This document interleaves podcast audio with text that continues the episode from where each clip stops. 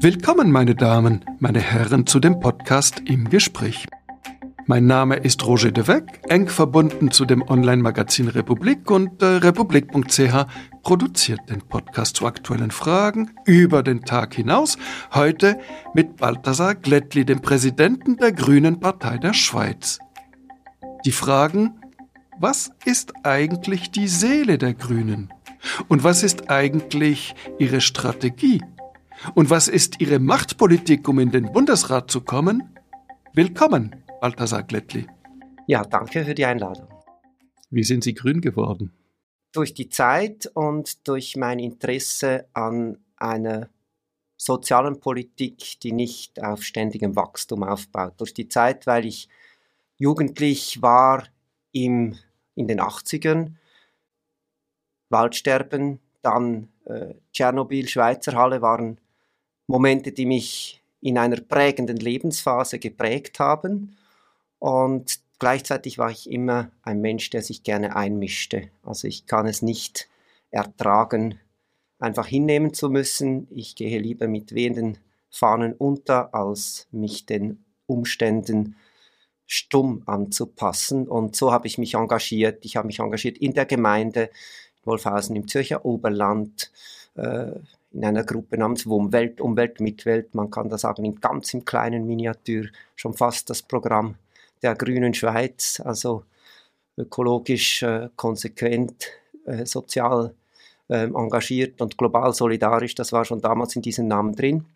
Hätten Sie auch Sozialdemokrat werden können? Nein, aber das war jetzt, sage ich jetzt mal, eher eine eben lokale geografische äh, Prägung im Zürcher Oberland, da waren die Sozialdemokraten eine Quantité negligible, genauso wie die Grünen, aber mit dem Unterschied, dass sie schon ziemlich ergraut waren, sowohl biografisch, also die einzelnen RepräsentantInnen, als auch, dass man sich dann wirklich quasi zufrieden gegeben hat im Kampf um wenigstens einen Sitz in der Schulpflege. Und das waren dann für den jungen Balthasar Glättli nicht die großen Kämpfe, auf nationaler Ebene, was ist der Unterschied zwischen Sozialdemokraten und Grünen?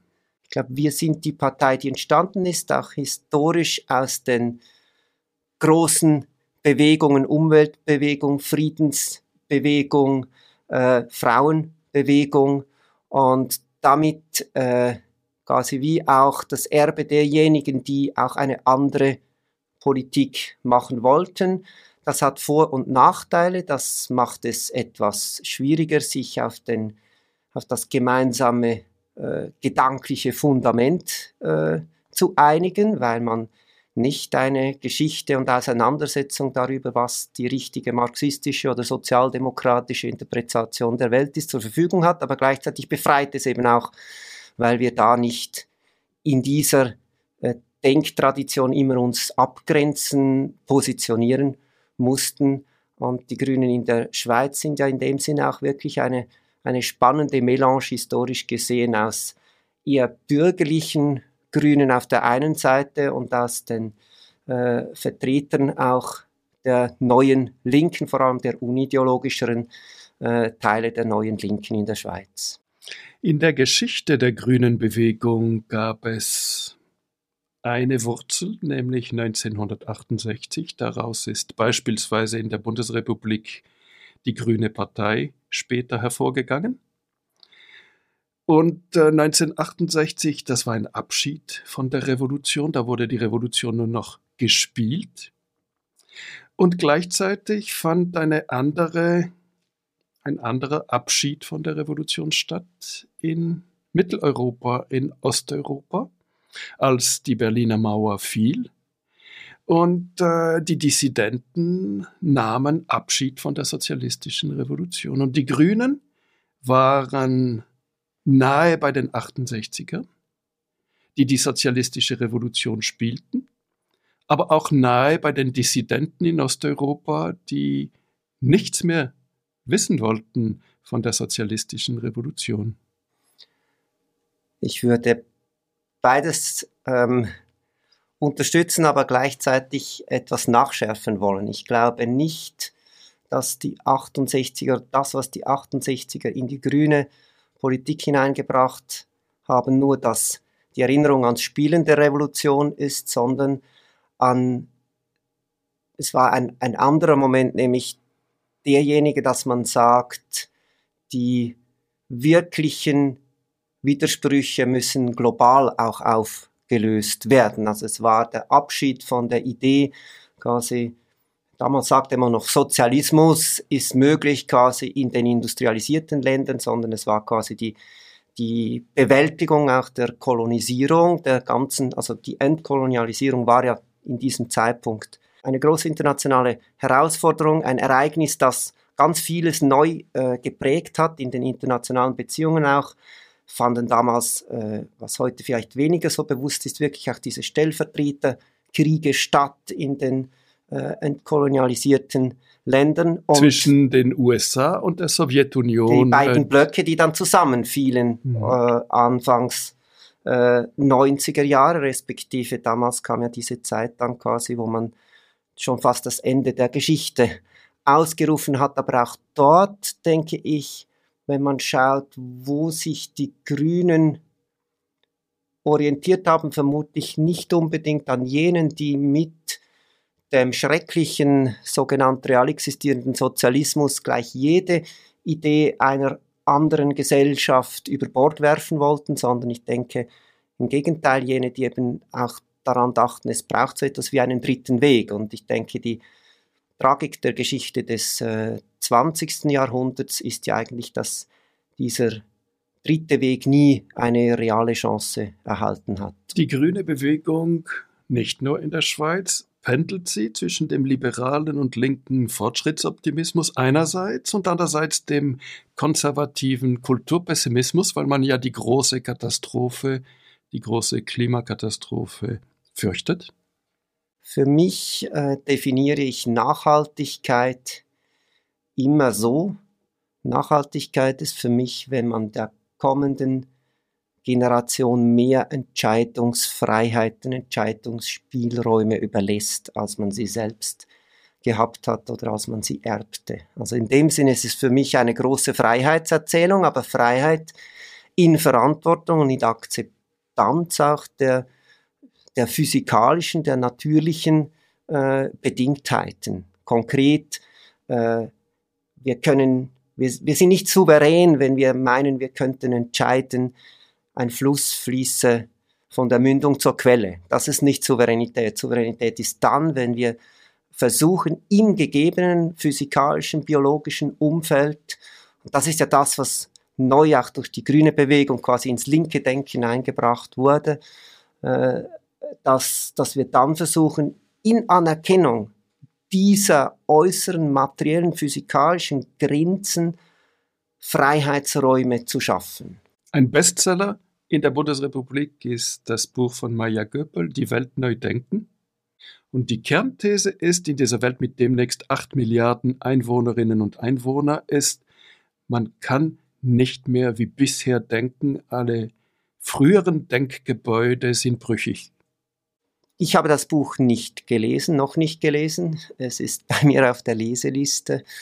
Von dem her kann ich die These jetzt nicht vielleicht angemessen äh, äh, beantworten, sondern wenn ich das höre, dann stellt sich mir nicht die Frage, ja, gibt es eine Wende, gibt es quasi eine Transformation, das würde ich sofort unterschreiben. Die Frage ist, welche Teile dieses brüchig gewordenen Fundaments können, sollten wir vielleicht auch nutzen, weiterhin, um ein, ein neues Fundament zu bauen. Und damit komme ich auf die Frage von vorher zurück bezüglich, wo sich im, im, im, in der Spannung zwischen liberalen und, und konservativen Kräften die Grünen einschreiben würden.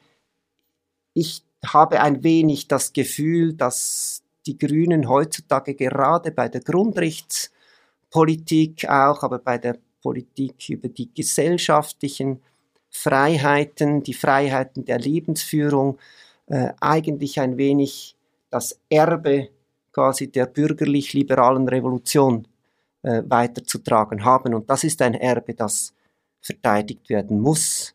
Das kann nicht auf dem äh, Scheiterhaufen der Geschichte enden. Die große Frage, die ich äh, sehe, ist, wie können wir in ein neues Dispositiv kommen, wo eines der wesentlichen materiellen Fundamente für diese Freiheitsgrade, für diese bürgerlichen Rechte, für diese Entwicklungsmöglichkeiten, nämlich die fossile Lebensweise, wo das nicht mehr zur Verfügung steht? Wie können wir quasi die Freiheiten, das Gute in ein postfossiles Zeitalter hinüber retten? Und das sehe ich als unsere Generationenaufgabe. Sie missachten die alte Scheidelinie zwischen links und rechts? Nein, ich sehe uns quasi als, als weiteren Schritt einer Emanzipationsbewegung und die ist für mich links angesiedelt. Die Grünen ärgern vielleicht die bürgerlichen Kreise noch mehr als die Sozialdemokraten, gerade weil sie so etwas wie einen Draht zu den bürgerlichen Milieus haben? Ja, wenn das so ist, dann sollte es mich freuen. Und zwar deshalb, weil ich das Gefühl habe, dass die bürgerlichen Parteien, so wie sie sich zumindest heute in der Schweiz äh, präsentieren, eben genau ganz zentrale Werte der bürgerlichen Revolution unterdessen sträflich äh, vernachlässigen. Dazu gehört beispielsweise der, der Einsatz für, für Grund- und Menschenrechte, dazu gehört der Einsatz auch mit kritischem Auge dorthin auf den Staat zu schauen, wo der Staat sich mit, äh, mit jetzt nicht gerade beliebten äh, Gruppen der Gesellschaft auseinandersetzt. Also ein Beispiel, das aktuelle äh, PMT-Gesetz, polizeiliche Maßnahmen gegen Terrorismus, das kommt am 13. Juni zur Abstimmung und ich kann es immer noch nicht eigentlich fassen, äh, dass es keine Kämpferinnen und Kämpfer jetzt zum Beispiel aus dem Freisinn gibt, die sagen, Nein, das geht zu weit. Das ist ein Rückschritt hinter die Anfänge, die frühesten Anfänge äh, der Moderne, wo man eigentlich mit Habeas Corpus, äh, also mit der Bestimmung, es muss einen Grund geben, damit man jemanden verhaften und seiner Bewegungsfreiheit berauben kann, die das quasi da, da, davor zurückgehen wollen in, in, eine, in eine Rache, in eine Rachejustiz, in ein, ein, ein Feindjustiz, äh, um es jetzt äh, mal mit äh, Karl Schmidt zu sagen. Also Karl Schmidt, der große Nazi-Staatsdenker. Genau, und der ja gesagt hat eben quasi, dass sich die Politik äh, eben nicht um den Ausgleich oder um Interessen dreht, sondern am Schluss äh, reduziert werden kann, muss auf eine Freund-Feind-Bewegung, wo es um die Vernichtung des Gegenüber geht. Und für mich ist das, wenn man solche Denkmodelle aufnimmt und quasi äh, die Rechte von, von eben nicht mal Angeklagten, weil sie gar nicht mal was getan haben, dass man sie formell anklagen könnten, die Rechte von, von Beschuldigten unterstellt, denen man Sachen unterstellt, eine Haltung unterstellt, dass man die so untergräbt, eben mit, eigentlich habe ich, befürchte ich fast mit einem Teil eben dieser, dieser sehr problematischen Grundhaltung, dass man sagt, es gibt quasi Feinde der Demokratie, denen kommt man nur bei, indem man den Rechtsstaat selbst äh, opfert. Das glaube ich nicht. Ich glaube, wenn der Rechtsstaat zu seinem Schutze sich selbst opfert, dann gibt er sich selbst. Der Rechtsstaat, die Menschenrechte, die Grundrechte, die Gewaltenteilung als Erbe zweier bourgeoiser Revolutionen, 1776 der amerikanischen, 1789 der französischen.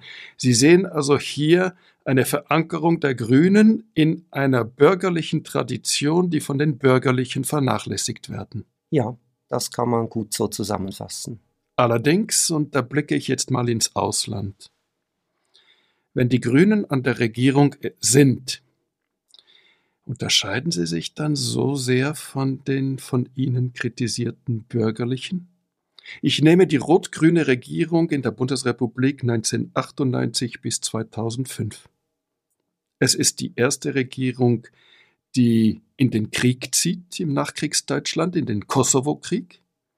Und es ist die Regierung, die die sogenannten Hartz-IV-Reformen des Arbeitsmarkts beschließt, gleichsam einen Niedriglohnsektor einführt, eine Unterschicht heranbildet.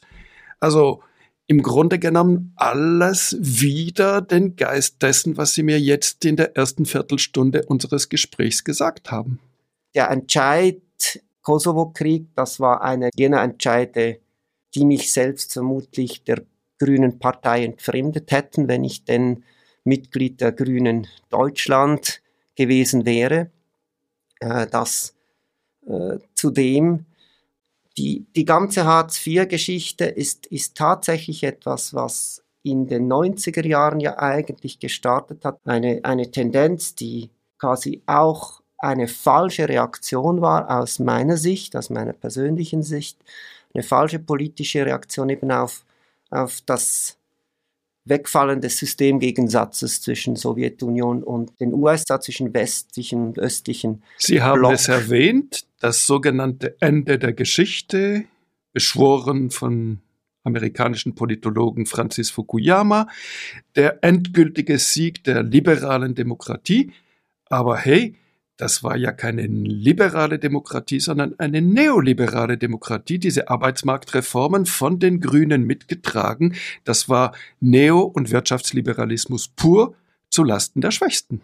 Diese Kritik an Hartz IV würde ich unterschreiben. Das, äh, äh das äh, finde ich auch. Und Sind die Grünen besonders gefährdet, hier mit ihren bürgerlichen Wurzeln auch mal in eine bürgerliche Politik zu schwenken? In einer Tradition quasi der, der Sozialdemokratie, die das ja auch schon Bill Clinton, äh, Workfare statt Welfare, ähm, Tony Blair quasi der dritte Weg äh, und dann eben äh, Schröder, Hartz IV. Das war, ich sehe das in dieser, äh, in dieser geschichtlichen äh, Einbettung und muss den Vorwurf natürlich entgegennehmen, dass die Grünen da dann auch mit äh, von der Partie waren. Das kann man äh, jetzt nicht äh, wegreden. Ich denke, das war ein, ein Versuch und aus meiner Sicht ein falscher Versuch, quasi in dieser neuen Situation äh, zu reagieren, was ich durchaus ähm, Verständnis habe, jetzt rein vom ideologischen her, ist die Grundsatzidee, dass man sagt, ähm, die reine Verrentung von Personen, von Menschen ist etwas, was durchaus auch eine, eine, eine unwürdige, ein unwürdiges Element haben kann. Sie meinen Aber, die Verrentung, um sie aus dem Arbeitsmarkt herauszubekommen. Genau.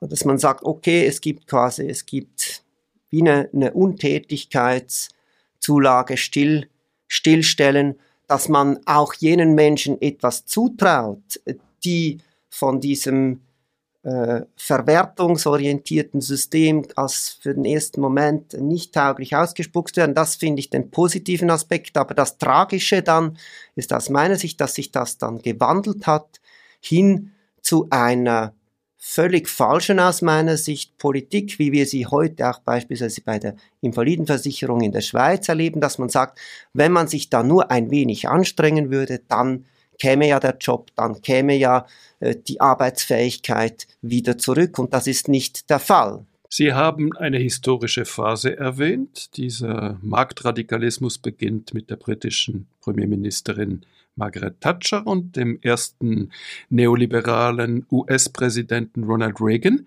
wird aber vielleicht schon ein wenig vorher in Chile. In Chile, in der Schweiz, vielleicht im Zürcher Freisinn, da sind schon damals äh, mehr Freiheit, weniger Staat. Das ist auch eine Präfiguration dieses Marktradikalismus. Aber dann übernimmt das, wie Sie es erwähnt haben, die linke Mitte in Gestalt von Bill Clinton. It's the economy stupid. Damit sagt er, der Vorrang der Wirtschaft vor allem anderen, mit Tony Blair, seinem dritten Weg, der kein wirklicher ist, mit Gerhard Schröder in der Bundesrepublik. Und die Idee ist, man entfesselt die Wirtschaft, es gibt mehr Wachstum und dieses Wachstum kann man dann verteilen. Das Wachstum kommt, die Verteilung nicht. Einverstanden. Ja, das Wachstum kommt, die Verteilung nicht. Heute hat man die gleiche Politik und sie ist nicht mal mehr wachstumsfähig und die Umverteilung äh, erfolgt von unten nach oben.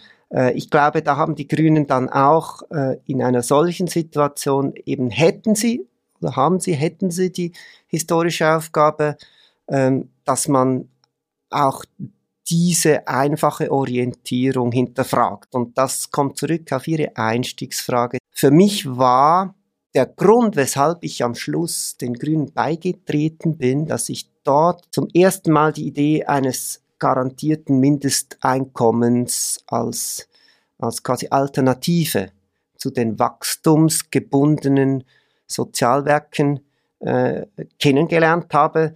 Das ist ein historischer Zufall, dass ich das nirgendwo sonst vorher ähm, gesehen habe. Für mich war das aber so wie ein Moment der äh, ein, ein Funke, ein Gedankenfunke, der, der mich inspiriert hat zu sagen, doch bei den Grünen, da bin ich am richtigen Ort, weil sie eben die, die, die soziale Sicherung nicht denken als Abfallfunktion, als ja, der Produktivitätsgewinne, sondern die ganz fundamentale Frage stellen, weshalb sollte eigentlich nicht jeder Mensch in einer Gesellschaft das gleiche Anrecht haben, auf quasi materielle Grundsicherheit, inwieweit sind wir nicht als Gesellschaft, als Ganzes auch für den, für den Wohlstand verantwortlich? Das ist der Grundgedanke, den kann ich gut nachvollziehen.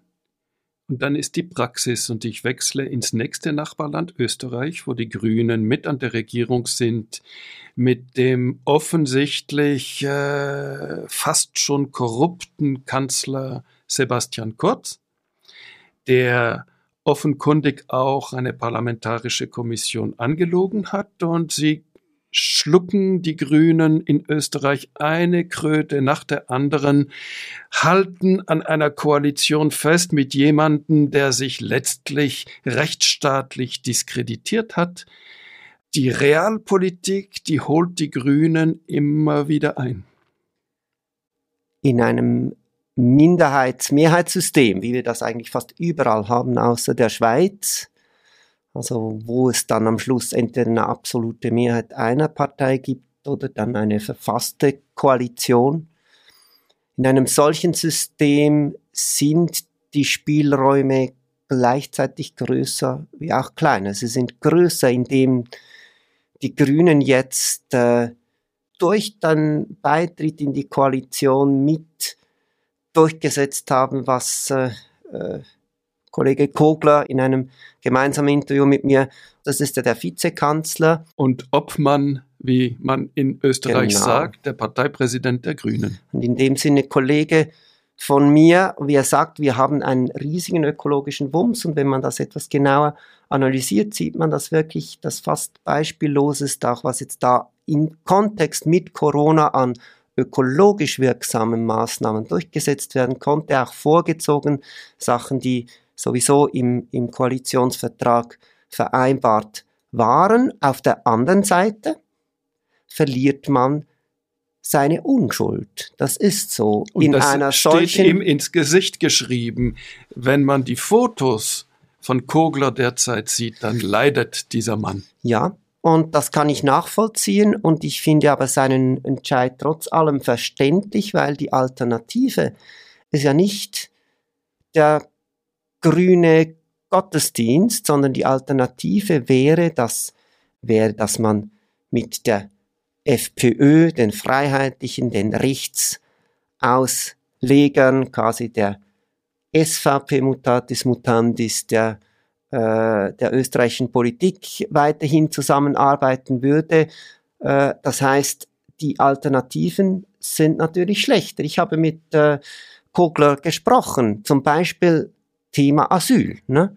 Also ein Thema, das für uns Grüne, für unsere Identität sehr wichtig ist, nicht nur hier in der Schweiz, sondern auch in, in Österreich. Und da muss man ganz nüchtern sagen, was die Grünen erreichen konnten. Als dreimal kleinerer Koalitionspartner ist eine Brandmauer zu ziehen und weitere Verschärfungen des Asylrechts abzuwenden, aber sie hatten nicht, es war nicht ein Kräfteverhältnis, das es ihnen ermöglicht hätte, gewisse dieser auch von ihnen immer bekämpften Verschärfungen rückgängig zu machen. Dieser Blick ins nachbarschaftliche Ausland. Der bestärkt sie darin, dass die Grünen in der Schweiz ein Mitglied des Bundesrats stellen sollten oder da schreckt sie ein bisschen ab?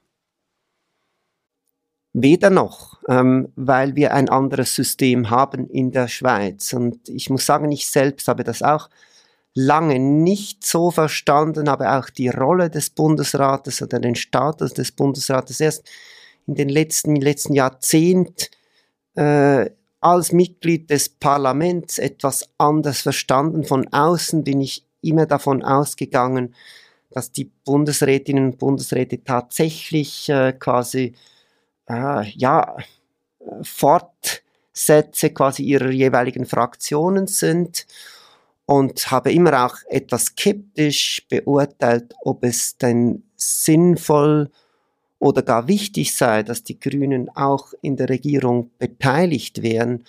Unterdessen merke ich, dass ja die Möglichkeit, eine klare Oppositionspolitik auch machen zu können, nicht äh, verschlossen wird durch den Beitritt in den Bundesrat. Bei uns ist diese Möglichkeit anders als in anderen Staaten, in anderen Systemen gegeben, dass man wirklich sagen kann, okay, wir haben unsere Möglichkeit weiterhin auch Nein zu sagen, beispielsweise als Partei zu einer Vorlage, ähm, die aus dem Bundesrat kommt, obwohl wir in diesem Bundesrat vertreten wären. Teilen Sie die Meinung, dass wir derzeit einen der schlechtesten Bundesräte haben seit langem? Ich erlebe den Bundesrat tatsächlich als sehr problematisches Gremium und äh, und da möchten Sie rein?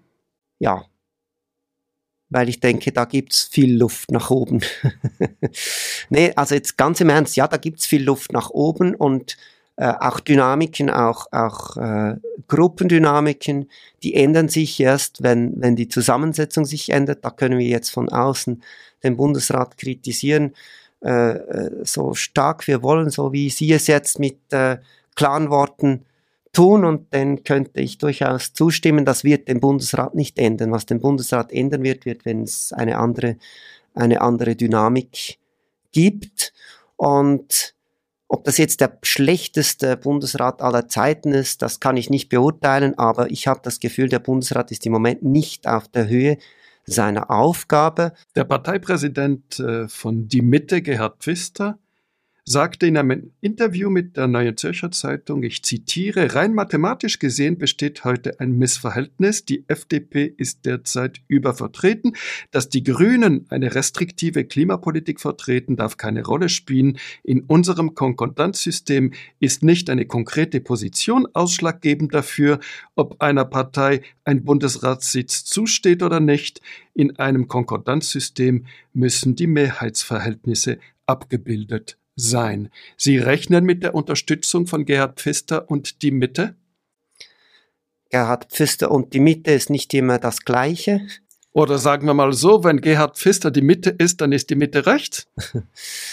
Gerhard Pfister hat immer schon ein Verständnis für die staatspolitische Dimension der Zauberformel gezeigt, und zwar in dem Sinne, dass er jener Vertreter der bürgerlichen Parteien war, der rechten Parteien war, der am klarsten eigentlich unsere Interpretation geteilt hat, dass der Kern dessen, was die heutige Zauberformel ausmacht, eigentlich der damalige historische Entscheid war, dass man sagte, man in einem System der Konkordanz, was eben nicht eine inhaltliche Koalition ist, wo sich zwei oder drei oder vier Parteien auf ein gemeinsames Programm in, äh, einigen. Der Kern dieses besonderen äh, Schweizer System ist es, dass möglichst ein großer Teil der Wählerinnen und Wählerschaft auch über eine Vertretung in der Regierung äh, mit eingebunden ist. Und das ist heutzutage, kann man sagen, also mit Ausnahme der Aberrationen, als die SAP sich selbst aus dem Bundesrat zurückgezogen äh, hat, ähm, ist heute eine historische Situation. Nie seit der Erfindung der Zauberformeln waren so viele Wählerinnen und Wähler mit keiner Vertretung ihrer Partei äh, im Bundesrat mit dabei. der Bundesrat nicht mehr repräsentativ zusammengesetzt und äh, die FDP namentlich übervertreten. Heißt das, Sie werden, Sie Grüne, einen FDP-Sitz in den Fokus nehmen und namentlich den Sitz von Ignacio Cassis, dem offensichtlich schwächsten Bundesrat? Wir haben im Herbst 2019 mit der Wahlsiegerin, als Wahlsieger die Grünen, mit der Wahlsiegerin unserer Präsidentin Regularitz, äh, den ersten Angriff auf den Bundesrat unternommen. Das harte Resultat täuscht etwas darüber hinweg, dass hinter den Kulissen in der Wandelhalle, in der Diskussion mit Kolleginnen und Kollegen anderer Parteien eigentlich überall unter dem Strich diese Analyse von Gerhard Pfister unbestritten war. Er hatte einfach den Mut, das jetzt etwas lauter auch zu sagen, nämlich, dass es natürlich kein Zustand sein kann, dass eine Partei wie die Freisinnigen, die nur geringfügig größer sind als jetzt die Grünen, nach diesen Wahlen, äh, dass die zwei Sitze und wir keinen haben, dass das nicht haltbar ist auf die Zukunft. Wir haben aber, und das, das ist mir wichtig zu unterstreichen, wir haben nicht die Abwahl eines bestimmten Bundesrates äh, gefordert, sondern wir haben kandidiert für den einen FDP-Sitz und hätten es dann auch der FDP überlassen zu schauen, wie sie darauf reagieren, ob sie dann mit Karin Keller-Sutter antreten für ihren verbliebenen Sitz oder mit Ignazio Gassis oder mit beiden. Die Parteipräsidentin der FDP, Petra Gössi, hat eine Befragung der Mitglieder der FDP gemacht in Sachen Ökologie und erntete eine große Zustimmung. Und jetzt aber sehen wir, dass sie im Stich gelassen wird von ihrer Basis in Sachen CO2-Gesetz. Ist die FDP völlig gespalten, orientierungslos und richtungslos oder kann sie zur Verbündeten der Grünen werden in Sachen Ökologie? Die aktuelle Lage ist sicher nicht bequem für die Präsidentin des Schweizer Freisinns. Und ich denke, es ist letztlich ein, eine, eine Entscheidungsabstimmung am 13. Juni, ob äh, die Bürgerlichen ihre Rolle spielen wollen, ob speziell die Wählerinnen und Wähler der FDP ihre Rolle spielen wollen, mit auch in der Debatte dabei zu sein, um die Lösung des größten Generationenproblems. Wie kommen wir aus dem Klimafieber, wie entkommen wir dem Klimafieber, wie lösen wir die Klimakrise. Und äh, Petra Gössi hat, ich versuche es jetzt positiv zu formulieren, Petra Gössi hat Mut bewiesen äh, vor den Wahlen, natürlich. Ähm, wir haben das auch äh, mit Fragezeichen äh, kommentiert. Ist das ein grünes Mäntelchen oder ist das der Anfang einer Hinwendung äh, zu Positionen, wie sie im Freisinn durchaus in den frühen 80er Jahren äh, eine Heimat hatten. Zum Beispiel in Gestalt von Gilles Petitpierre, einem ganz ökologisch ausgerichteten Freisinnigen aus Genf. Genau, oder auch in der Gestalt der glücklosen Elisabeth Kopp, äh, der ersten Bundesrätin in der Schweiz, Bundesrätin FDP, die über ganz anderes gestolpert ist, am Schluss äh, über, über ihren Mann eigentlich, könnte man sagen. Diese Richtung des Freisinns ist ja vollkommen weggebrochen. Das hat letztlich dann auch überhaupt den Raum geöffnet für die Entstehung der Grünliberalen, die heute ein wenig diese Politik auch äh, verfolgen.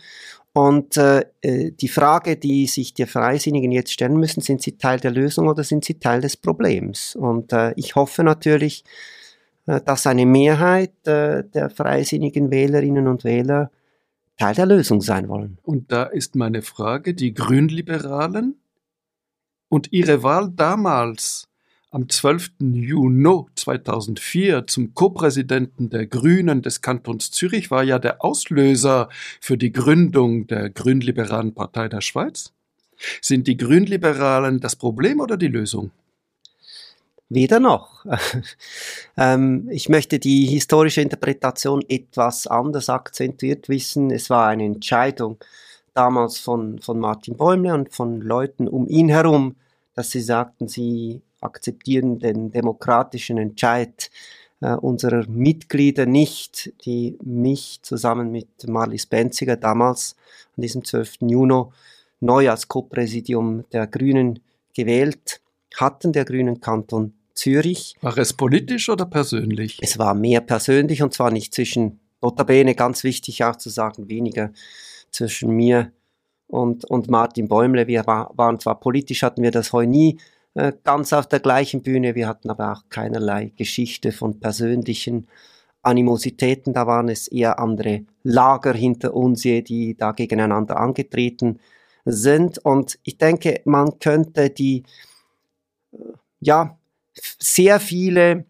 Politologen machen ja jeweils dann so Additionsrechnungen und sagen, okay, wenn quasi das nicht auseinandergegangen wäre, das wäre ein starker Block etc. Ich glaube, dass man in der Politik äh, schlicht beraten ist, wenn man einfach Additionen macht. Das war die ursprüngliche Idee eigentlich von Martin Bäumle. Sein Konzept war, einen rechten Flügel innerhalb der Grünen äh, zu, zu formen. Und deshalb war dann in dieser Logik auch klar, dass die damaligen Glitzgrünliberale Zürich sofort den Antrag gestellt haben, auch wieder Mitglied der Grünen Schweiz zu werden, weil wir aus unserer bewegten Geschichte die Möglichkeit haben, dass es in einem Kanton zwei oder drei gar äh, einzelne Parteien gibt, die Teile der Grünen Schweiz sind.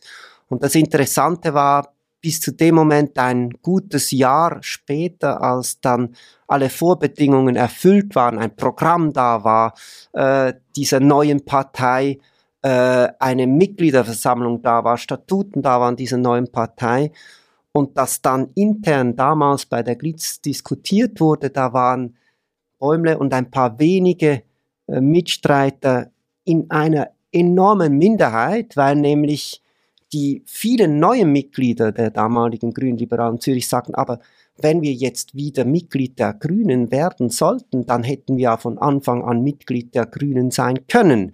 Ähm, und so ist eigentlich aus eher aus einer Zufälligkeit, nicht aus einer äh, strategischen Intention wirklich eine, eine neue Partei entstanden. Und das ist dann auch der Grund, weshalb nachher der Höhenflug der grünen Kräfte eben parallel erfolgt ist und nicht äh, quasi äh, sich ein gegenseitiges Kannibalisieren eingespielt hätte. Und das ist ja auch das, was heute die Situation äh, prägt, äh, dass wir sowohl einen Linksrutsch haben einerseits, aber eben auch einen Grünrutsch haben andererseits und dass das so historische Wenden ermöglicht im Kanton Zürich, wo es zum allerersten Mal überhaupt in der Geschichte eine ökologische Mehrheit im Parlament gibt. Keine linke, aber eine ökologische. War das ein strategischer Fehler, dass sich die beiden Kräfte sozusagen eigenständig konstituiert haben? Hätte man das abwenden können? Äh, geschenkt, man kann die beiden Wähleranteile nicht einfach äh, zusammenrechnen. Und trotzdem hätte man jetzt wahrscheinlich schon einen Vertreter der Ökologie im Bundesrat, wenn die beiden zusammen wären. Also erstens, das glaube ich nicht. Ähm, ähm, ich glaube, dieser Kampf, der wird noch weitergehen. Der ist ja schon länger. Wir haben, wenn man, wenn man das so sagen will, wir haben ja schon seit Jahren, seit Jahren hätten wir arithmetisch eher Anrecht auf eine Vertretung im Bundesrat als Grüne im Vergleich dazu, wie gut der zweite Sitz der FDP arithmetisch abgesichert ist. Ähm, zum Zweiten, ich glaube tatsächlich, dass die Grünliberalen andere Segmente, äh, WählerInnen-Segmente ansprechen. Ich glaube, wenn man jetzt dort eine Fusion erzwingen würde zwischen zwei Parteien, die wirklich nicht gleich sind, dann würde man auf beiden Rändern äh, äh, verlieren, ohne irgendwo dazwischen etwas äh, dazugewinnen zu können. Aber es könnte sein, dass die grünliberale Partei die Grünen überholt. Wie kommen Sie darauf? Sie sind äh, eher in einem noch größeren Wachstumsschwung als Sie. Wir sind als Partei so gut, stabil und eben auch in unklar stärkerem Maße verankert in der politischen Landschaft, dass ich diese Angst vor den Grünliberalen in dem Sinn überhaupt nicht habe. Ich bin froh, wenn sie auf, gerade auf Kosten eben äh, zum Beispiel von ökologisch nicht aufgeschlossenen Freisinnigen Zuwachs haben können. Das äh, äh, macht auch Druck auf den Freisinn, sich auf eben solche ökologischen Positionen zurückzubesinnen, sich dort eben auch in einen Wettbewerb zu bewegen. Wer macht die bessere Umwelt, die bessere Klima, die bessere Biodiversitätspolitik? Und das können wir so direkt nicht, das können die Grünliberalen, das tut der Schweiz und der Entwicklung der Politik in der Schweiz gut und ich habe keine, keine Angst vor den Grünliberalen, nein. Auf der anderen Seite gibt es Klimastreik, Fridays for Future, eine Jugendbewegung, die findet, dass die Grüne Partei viel zu zahm sei. 2020 hieß es sogar, von Seiten des Klimastreiks, man fühle sich durch die Grüne Partei benutzt und belogen, Zitat Ende, könnte so wie rechts von den Grünen die grünliberale Partei ist, auch links von den Grünen eine linke Kleinpartei der Ökologen entstehen? Fürchten Sie das oder haben Sie auch da keine Angst? Meine Furcht äh, die richtet sich wirklich nicht auf diese, äh, auf ein solches Szenario, sondern meine Furcht richtet sich darauf, dass es der Politik nicht gelingt, demokratisch schnell genug und wirksam genug auf diese Jahrhundertherausforderung einer ökologisch-sozialen Transformation zu reagieren. Wenn ich wach liege, dann liege ich deswegen wach. Es ist für mich eher eine politologische Fußnote als eine realpolitische Gefahr. Wir haben das auch gesehen jetzt in Deutschland, in Baden-Württemberg, wo man, wo wir die Grünen sehr viel zentrierter, äh, eingemitteter positioniert sind, gab es ja Klimalisten, in der Landtagswahl, die sich äh, mit diesem Anspruch, den Sie jetzt formuliert haben, eben auch äh, zur Wahl gestellt haben. Und das konnte dem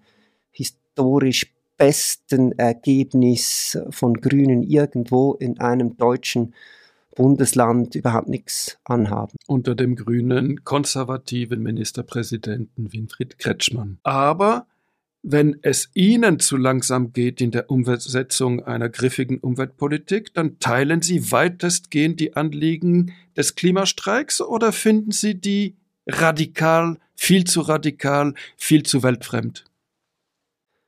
Ich teile die Diagnose, dass es eine völlig falsche Analyse ist, wenn man jetzt einfach auf dem Minimalkonsens, sage ich jetzt mal, von vom Pariser Klimaabkommen stehen bleibt und sagt, ja, netto null 2050, das ist quasi die Zielvorstellung, dort gehen wir alle hin und dort, äh, wenn wir dann das machen, dann ist genug getan und es geht darum, faktisch auch um den Verzicht auf fossiles CO2 als Energieträger, der heute noch Kohle, Erdöl, Erdgas, zu weiten Teilen unsere Weltwirtschaft in Schwung hält. Sie und, teilen die Diagnose des Klimastreiks? Ja, und zwar, ich möchte ganz kurz ausführen, weshalb diese Fixierung, aber gleichzeitig auch dann der Streit 2030, 35, 40, warum das eigentlich eine problematische ähm, warum das eine, eine, ein problematisches Framing ist. Es geht nämlich darum, letztlich um den Budgetansatz. Also wie viel CO2 können wir überhaupt noch, fossiles CO2 in die Atmosphäre ausstoßen, bevor diese Kippeffekte kommen. Und je schneller, das ist dann eben das Schwierige, gerade in einem, einem System, das äh, ja inhärent eher auf dem Status quo bleibt und Änderungen immer schwierig sind, je schneller wir umsteuern, desto weniger wichtig ist es, ähm, wann wir dann genau auf Null kommen, weil was zentral ist, ist, wie viel fossiles CO2 wir noch in die Luft ausstoßen. Und wir können umgekehrt die Klimaziele auch massiv verpassen, wenn wir 2040 netto Null sind, wenn wir nicht vorher genügend ab, abschwächen. Also es geht quasi, jetzt geometrisch gesprochen, geht es um die Fläche unter der Kurve, die relevant ist. Also wie viel CO2 stoßen wir über den Lauf der Jahre aus, bis wir auf Netto Null kommen. Die Pandemie hat das Bewusstsein für Ökologie nicht etwa in den Hintergrund gerückt, sondern eher geschärft. Und äh, in dieser Stimmung hat Ihre Partei auch ein Impulsprogramm für einen grünen Aufschwung lanciert mit 14 Maßnahmen, 11 Milliarden Franken über vier Jahre bis 2035 Förderung von erneuerbarem Strom soll verdoppelt werden. Äh, die Rate, die Sanierungsrate von Gebäuden wird verdoppelt. Die Investitionen in Forschung, in klimafreundliche Technologien werden gestärkt und, und, und. Wenn man Bilanz zieht, Joe Biden in den USA ist mutiger als Sie. Er geht wesentlich radikaler voran. Da hat die Klimastreikbewegung vielleicht äh, doch recht, wenn sie ihnen Zaghaftigkeit vorwirft. Nun gut, ich, ich wäre froh, wir könnten das umsetzen, was wir hier fordern. Und äh, unser Versuch war ja auch in einem System, wo wir wissen, im Gegensatz zu Joe Biden können wir nicht durchregieren, sondern wir müssen Partner finden. Und das war ein Angebot, von dem wir das Gefühl haben, das müssten eben auch beispielsweise fortschrittlich ökologisch gesinnte Freisinnige äh, mittragen. Können wir diese Gespräche sind sind auch Gespräche hinter den Kulissen im Gange. Und das, es geht ja auch darum, dass man klar macht, äh, es kann nicht dann einfach fertig sein nach dem Ja zum CO2-Gesetz. Auch da teilen wir die Analyse, dass das CO2-Gesetz äh, ist zwar notwendig, ein, ein zentraler, wichtiger erster Schritt, aber es ist nicht mehr als der erste Schritt auf diesem Weg, äh, den wir gemeinsam gehen müssen in der Schweiz. Und selbst dieses Gesetz ist gefährdet und da ist eben dann die Frage, sind die Freisinnigen Teil des Problems oder sind sie Teil, Teil der Lösung? Und damit meine ich jetzt nicht nur die Partei, sondern ihre Anhängerinnen und Anhänger, ihre Wählerinnen und Wähler. Und sollte dieses Gesetz abgelehnt werden, dann ist das ein europaweites Fanal, weil sich alle Kritiker der Umweltpolitik dann auf die Eidgenossenschaft beziehen werden. Das äh, sehe ich auch so. Das wäre ein, ein GAU, größter anzunehmender Unfall. Und zwar deshalb, weil äh, damit eigentlich eine Politik äh, nicht Bestand hätte, die ja eben auch wesentlich von den freisinnigen Kräften mitgeprägt wurde. Also dieses neue CO2-Gesetz ist nicht ein Wunschgesetz der Grünen, es ist nicht ein Wunschgesetz der Klimastreikenden, sondern es ist ein Gesetz, äh, das maßgeblich geprägt wurde eben von, ich sage jetzt von der grüneren, ökologischeren Tendenz auch im Freisinn und äh, entsprechend äh, würde das heißen, dass wir vor einer ganz, ganz schwierigen historischen äh, Weiche wären und die Frage, wie es noch gelingen kann, demokratisch Mehrheiten zu finden für eine ambitionierte Klimapolitik, äh, wesentlich, wesentlich komplizierter würde, als es heute schon ist. Die Umwelt ist in der Politik das schwächste Glied überhaupt, weil sie keine direkten Vertreter hat. Sie hat Sachwalter in Gestalt beispielsweise eines Balthasar Glättli, aber sie hat nicht direkt wie andere Kräfte in der Gesellschaft äh, ihre Interessenvertreter. Und deshalb äh, das Bemühen, den Stellenwert der Ökologie innerhalb der demokratischen Institutionen zu stärken Dazu haben Sie einen Vorschlag gemacht eines Klimarats. Das Konzept dahinter ist, dass ich das Gefühl habe, unsere direkte Demokratie ist etwas Wunderbares, aber sie hat auch Schwächen und wenn man, wie die meisten Schweizerinnen und Schweizer, Fan ist von der eigenen direkten Demokratie, dann blendet man vielleicht diese Schwächen zum Teil auch unverantwortlich aus. Und eine der Schwächen ist es, dass das System, das wir haben, eine unheimliche Abschleifkompromissmaschine ist. Das fängt lange vor dem Gesetzgebungsprozess an, schon im Vernehmlassungsverfahren. Das heißt also, dass eigentlich jeder Vorschlag schon bevor er vom Bundesrat, von der Regierung überhaupt dem Parlament überantwortet wird, dass jeder Vorschlag bereits äh, mal den Verbänden, äh, die ja im Vergleich zu den Parteien sehr mächtig sind in der Schweiz, äh, zu einer Stellungnahme vorgelegt wird. Und diese Kompromissmaschine hat im, ich würde sagen, im normalen Betrieb der Demokratie durchaus viel Gutes, weil sie versucht, möglichst viele auch in den Prozess einzubinden, aber es ist ein Prozess, der langsam ist und es ist ein Prozess, der keine Resultate produzieren kann von seiner Gestaltung her, welche auf die Radikalität der Herausforderung der Klimakrise schnell genug eine angemessene Antwort finden. Und deshalb habe ich diese Idee eines Klimarats eingeworfen, nach einem Vorbild, das ist ja nicht von mir erfunden. Es gibt verschiedenste Vorbilder, nicht nur im Klimabereich, in Irland beispielsweise wurde für die große Frage, wie soll man in einem tiefst katholisch geprägten Land äh, einen Ausweg finden über den Stellungskrieg in Fragen zuerst äh, Abtreibung und dann Homo-Ehe. Äh, und dort wurden eben äh, losbasierte Bürgerinnenräte eingesetzt, zufällig ausgewählte Personen, die dann eine andere Art der Demokratie praktiziert haben, weil sie eben losbasiert sind.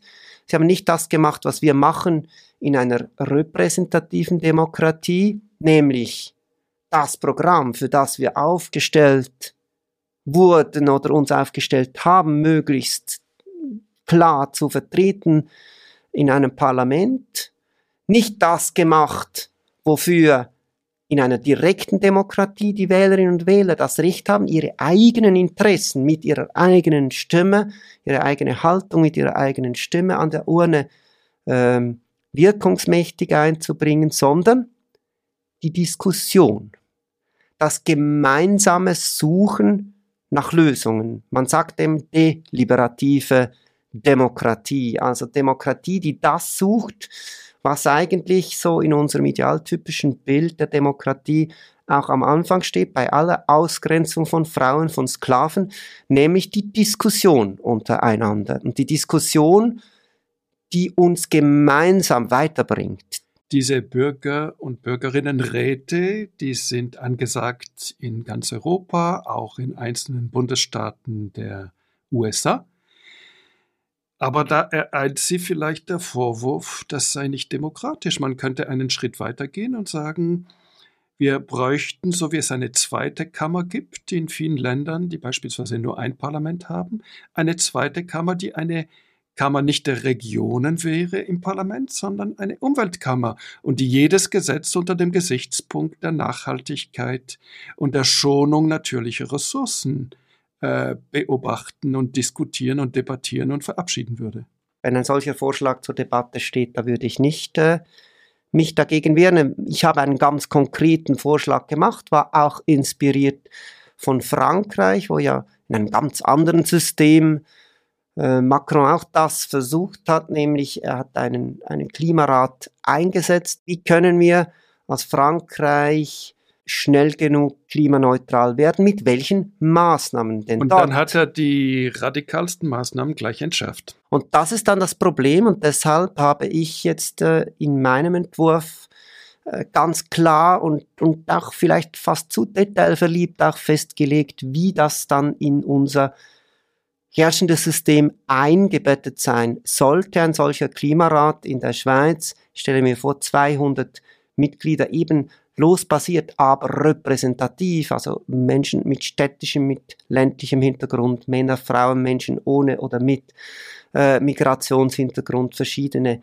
Bildungsgrade, verschiedene materielle äh, Wohlstandsklassen, sollten da angemessen vertreten sein und sie sollten die Möglichkeit haben, nicht nur direkt ans Parlament, wie das heute Kommissionen können, Vorschläge äh, einzugeben, sondern mit einer äh, qualifizierten, mit einer Zweidrittelsmehrheit auch die Möglichkeit haben, direkt die Bevölkerung zu befragen, so wie es heute 100.000 Menschen braucht für eine Volksinitiative. Wir wissen aber, das haben ja selbst die Klimastreikenden auch gesagt, das äh, ist ein sehr langwieriger Prozess und äh, die Idee eines solchen Klimarats wäre, dass der diese Befragung mit einer großen Mehrheit direkt vornehmen könnte. Katalysator für, für, eine, für mutige Fragen, nicht für die Antworten. Am Schluss wären es doch der Souverän, so wie wir ihn heute kennen, der dann überzeugt werden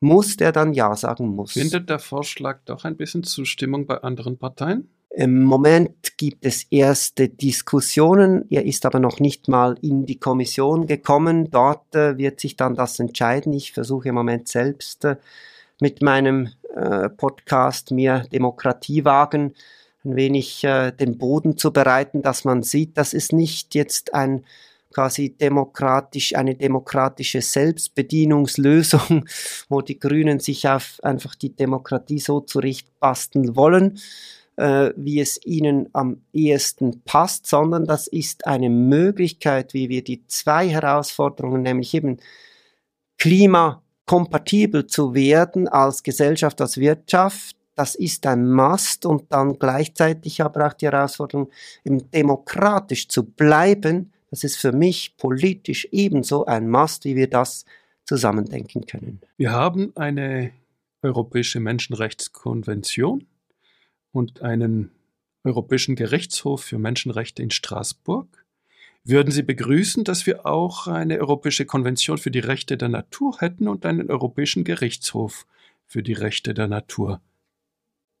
Wir Grünen haben zusammen mit in einem, in einem breiten überparteilichen Effort, äh, angeführt von meiner Kollegin Mariona Schlatter, Nationalrätin aus Zürich, das Thema Rechte der Natur oder ein Recht der Natur mit Vorstößen eingebracht. Ansatzweise gibt es das in Ecuador und oder in Bolivien, wobei die Machthaber dort äh, zwar das eingeführt haben, aber sich dann sehr schnell über das hinweggesetzt haben.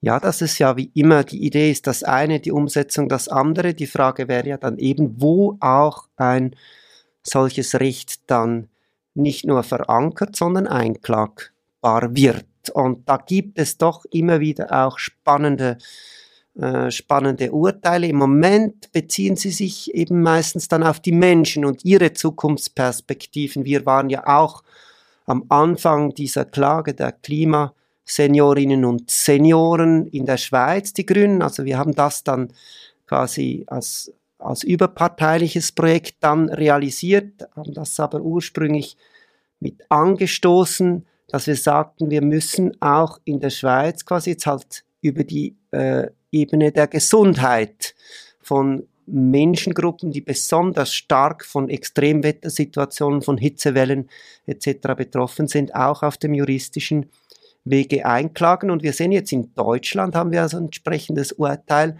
was doch äh, relativ schnell auch zu Reaktionen geführt hat äh, von äh, der herrschenden Koalition. Natürlich kann man sagen, das ist jetzt im Moment noch Ankündigung und steht unter dem Druck eines Wahlkampfs, wo die Grünen äh, ja so gut wie historisch noch nie dastehen und den damit auch prägen und den anderen auch aufzwingen, Lösungsvorschläge zu bringen für eine ambitionierte Klimapolitik. Aber doch, man kann sagen, Recht der Natur ist natürlich ein Gedanke, den wir, der uns sehr nahe liegt. 300.000 Deutsche sind in der Schweiz. Werden Sie im deutschen Wahlkampf die deutschen Kolleginnen und Kollegen unterstützen? Ja, ja. Wie? Wir haben äh, die, also auf ganz operativer Ebene sind unsere Generalsekretariate im Kontakt und etwas vom ersten wird es sein, überhaupt die Informationen zu streuen, dass man sich eben frühzeitig auch anmelden muss, damit man das Wahlrecht hat. Also man kann nicht erst dann kurz vor, äh, vor dem Wahltermin sagen und wählt jetzt grün, sondern man muss zuerst Wählerinnen und Wähler quasi aus, aus Deutsch im Ausland dazu motivieren, sich entsprechend beim Bundeswahlleiter äh, zu melden.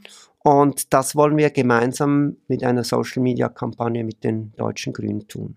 Annalena Baerbock, wie sehen Sie sie? Ich finde es spannend zu sehen, also positiv im positiven Sinne, spannend zu sehen, wie die deutschen Grünen es geschafft haben, ja dann wirklich ein veritables Kontrastprogramm äh, zu den Kanzlerkandidatur äh, Bemühungen äh, der Konservativen hinzulegen. Das ist eigentlich ziemlich untypisch für die Grünen, die sich oft lieber mit sich selbst als mit dem politischen Gegner beschäftigen. Und ich finde, dieser Wille eben auch mitzugestalten, äh, entspricht ja auch der Dringlichkeit unserer Themen und es reflektiert auch gleichzeitig, dass wir in einer Zeit, wo dunkle Kräfte von rechts außen den demokratischen Konsens an und für sich in Frage stellen, Grundrechte an und für sich in Frage stellen, auch zu einer Kraft der Hoffnung geworden sind. Aber Umfrageresultate sind Umfrageresultate. Ich drücke natürlich alle Daumen, die ich habe, und die zählen noch dazu, dass das dann auch dazu führt, dass die Grünen äh, am Schluss äh, ein so historisches Resultat auch an der Urne realisieren können. Annalena Baerbock, wer sie kennt, äh, sieht äh, eine Frau der Machtpolitik, die auch die Partei sehr, sehr gut im Griff hat. Und in ihrem Tandem mit Robert Habeck, den Intellektuellen, den Vordenker, äh, ist das Klischee oder stimmt's?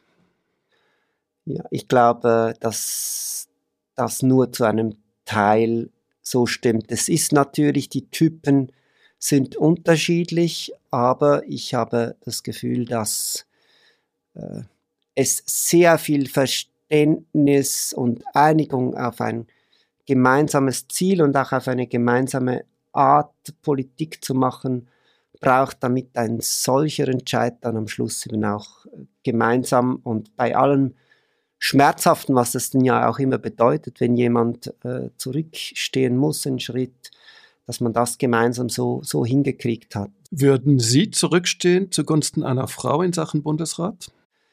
Ich habe, vielleicht ist diese Frage ganz praktisch noch äh, klarer zu beantworten. Ich bin zurückgestanden für meinen Traumjob. Mein Traumjob wäre es, äh, ein Mitglied des Stadtrats in Zürich zu werden, weil ich der Meinung bin, das ist jetzt ein harter Schnitt Richtung Schweiz von den äh, deutschen Verhältnissen. Ich bin der Meinung, dass die Stadt Zürich eigentlich der ökologisch linksliberale Katalysator für die Schweiz sein muss und dass man im Stadtrat von Zürich so eine Rolle hat wie Schattenbundesrätin oder Bundesrat zu sein, mit dem Vorteil, dass man klar und auf dem Terrain auch zeigen kann, was wie funktioniert. Natürlich mit, mit allen Einschränkungen, äh, dass man vom Kanton abhängig ist, dass es Bundesgesetzgebungen gibt, aber man kann auf dem Boden aufzeigen,